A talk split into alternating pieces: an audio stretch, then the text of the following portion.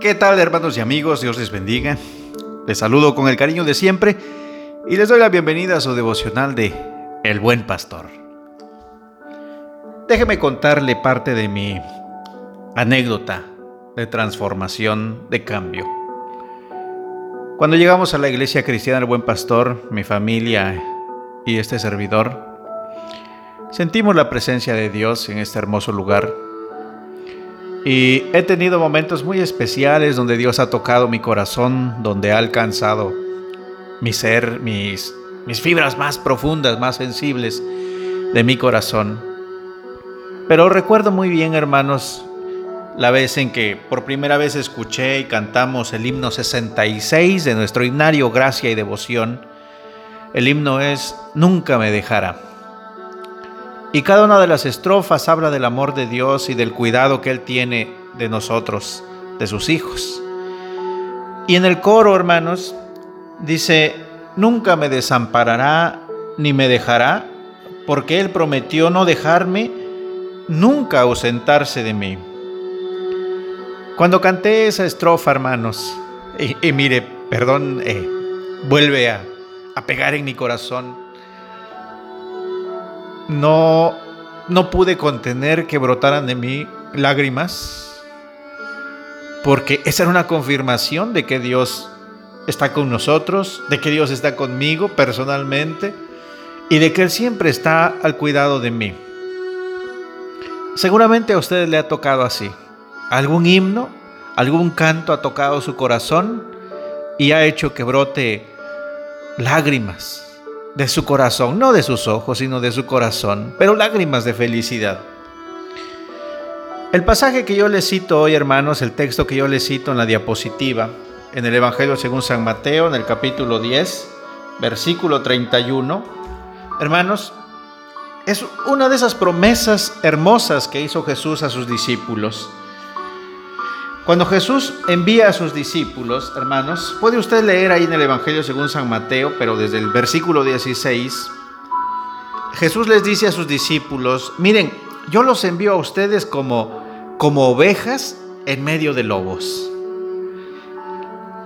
Lo que les dice Jesús a sus discípulos no es alentador al principio. ¿Cómo puede enviarse, hermanos, a ovejas en medio de lobos? Las van a destrozar. Pero Dios promete cuidado, Jesús promete cuidado. Hay algunas em, corrientes doctrinales, eh, ideas religiosas, doctrinas, iglesias que predican que si eres hijo de Dios, que si estás con Jesús, nada malo te va a pasar, nunca serás lastimado y, y todo va a ser viento en popa, todo va a salir bien, todo para adelante. Pero eso no es cierto, hermanos. Jesús nunca dijo tal cosa y este es uno de esos ejemplos claros Jesús le dijo, yo los envío como ovejas entre lobos. Y en el verso 17 dice, los van a entregar a los concilios. No dijo, tal vez los entreguen. No. Jesús no dijo, tal vez si pasen pruebas, tal vez pasen persecuciones. No, Jesús dijo, van a venir las pruebas, las persecuciones. En el verso 19 de ese capítulo 10 de Mateo dice, y cuando los entreguen, hermanos, Jesús sabe que va a suceder y no lo ocultó, no nos engañó, y en el verso 22 dice, van a ser ustedes aborrecidos por todos a causa de mi nombre. Y en el verso 23 dice otra vez, y cuando los persigan, no dice, ah, y si alguna vez los persiguen, no hermanos, Jesús nos dejó bien claro todas las cosas que van a pasar. Entonces, si alguien le dice que viniendo a, a, los pies de Cristo, que creyendo en Él, que aceptando su evangelio, usted se libra de todas las cosas, le está mintiendo. Porque Jesús, hermanos, nos afirmó que vamos a padecer. Pero a pesar de todas estas cosas que dice a sus discípulos, luego le dice, no tengan miedo, no tengan miedo de aquellos que pueden lastimar el cuerpo, o sea, ni siquiera tengan miedo de perder la vida, es lo que está diciendo Jesús. Es más importante el espíritu que el cuerpo. Pueden destruir su cuerpo.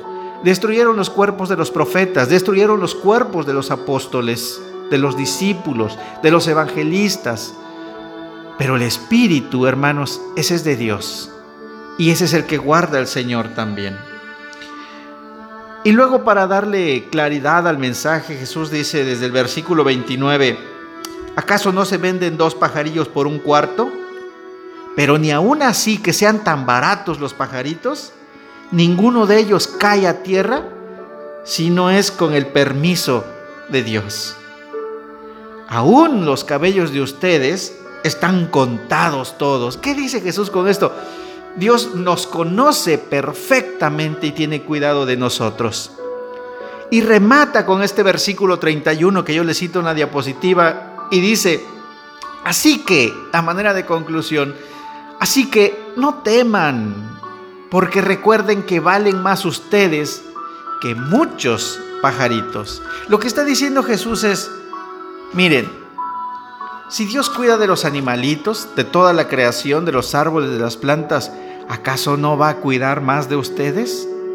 No se venden dos pajaritos por un cuarto, pero no teman, ustedes valen mucho más que esos pajaritos. Hermanos, el Señor Jesús, el Señor Jesús fue claro y enfático en las persecuciones, en las cosas difíciles que vamos a enfrentar pero culminó de una manera extraordinaria, imprimiendo fuerza, vigor, fe en nosotros, para que trabajemos, para que avancemos, para que crezcamos sin temor, porque Dios tiene cuidado de nosotros. No importa lo que los hombres nos puedan hacer, me refiero a la humanidad, me refiero al gobierno, me refiero al sistema de cosas, no importa. Jesús tiene cuidado de nosotros, Él nos defenderá todo el tiempo que sea posible. Hermanos, que necesitemos nosotros ayuda, pero hasta cuando Él lo decida. ¿Vamos a enfermar? Sí, vamos a enfermar. ¿Vamos a morir? Por supuesto que vamos a morir. ¿Van a morir nuestros seres queridos? Sí, van a morir, vamos a tener que sufrir esas pérdidas. Pero eso no significa que Dios esté lejos de nosotros. Es que Dios en su voluntad perfecta va acomodando todas las cosas. Imagínense que no muriésemos Nadie quiere morir en su sano juicio, pero el plan de Dios es este, que por el pecado pues tenemos que morir, pero tenemos que resucitar. Los que creamos en Jesús resucitaremos, pero para una vida nueva. Dice el apóstol Pablo, se siembra en corrupción, pero resucitará en algo incorruptible. Así que no tenga usted miedo, está usted en las manos del Señor Jesús les dijo a sus discípulos que aun cuando enfrentaran persecución, no deben temer ni siquiera la muerte.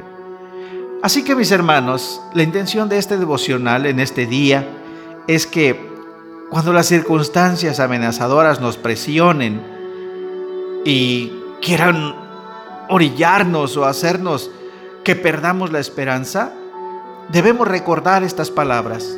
Tus cabellos están contados, todos Dios sabe, conoce cada parte de ti y Dios tiene cuidado de ti. No pierdas la esperanza. Recordando estos pasajes, estas promesas de Jesús, podemos encontrar aliento en las palabras que Él mismo expresó. Y los himnos nos facilitan todavía más, hermanos.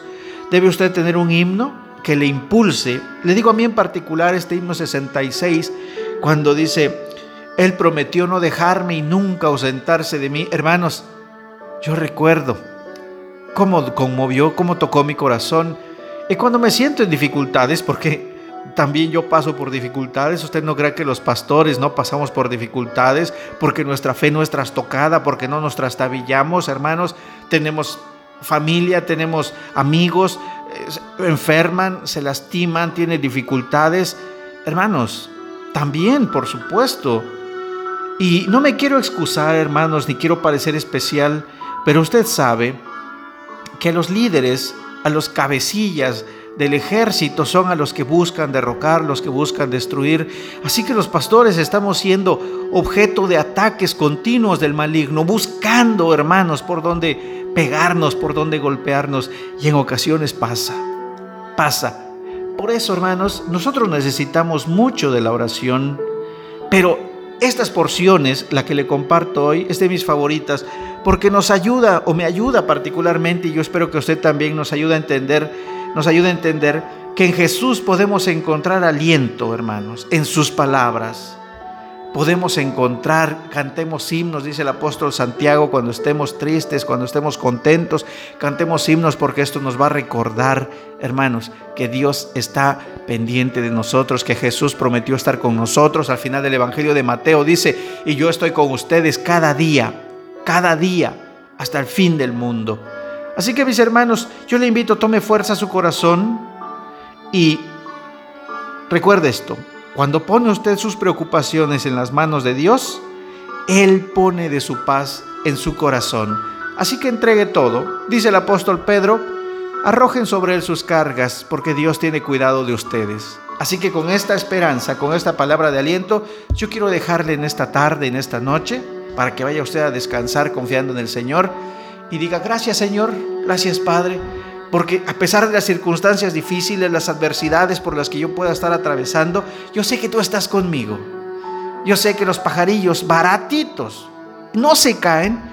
¿Cuánto, Señor, cuánto más yo que valgo mucho, que valgo precio de sangre de Jesús? voy a caer sin tu permiso. Así que confiemos en Él, hermanos, descansemos en sus manos y que se haga su santa voluntad. Vamos a orar, mis hermanos. Padre Santo y bueno, eterno Dios, Gracias Padre Celestial por tu palabra escrita, Señor, que dejaste para nosotros muchos años después y seguirán para las generaciones futuras, porque en ella encontramos la fuerza, la energía, el aliento, el arrojo, la esperanza que necesitamos para vivir y enfrentar todas las dificultades de todos los días. Nunca, Señor, nunca salga de nuestro corazón tu palabra Recordemos siempre, Padre, que tú estás al cuidado de nosotros, que conoces cada parte de nuestro ser, de nuestro corazón y que tú cuidas de nosotros, que nada pasa, Señor, sin tu permiso. Permítenos descansar en ti siempre, Señor. Toma nuestras congojas, toma nuestras preocupaciones de esta noche, Señor. Las entregamos en tus manos y obra tú maravillosamente en nuestras vidas. Gracias, Padre. Bendice a todos mis hermanos, a toda la comunidad, Señor, que alcanza este devocional. Que tu Espíritu Santo esté con nosotros. Te lo pido en el nombre glorioso de Jesús. Amén. Dios les bendiga, mis hermanos.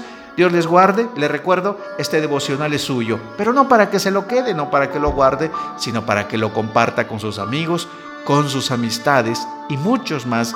Seamos bendecidos. Dios les bendiga, Dios les guarde, Dios nos conceda vida y nos escucharemos el próximo viernes. Hasta entonces. Amén.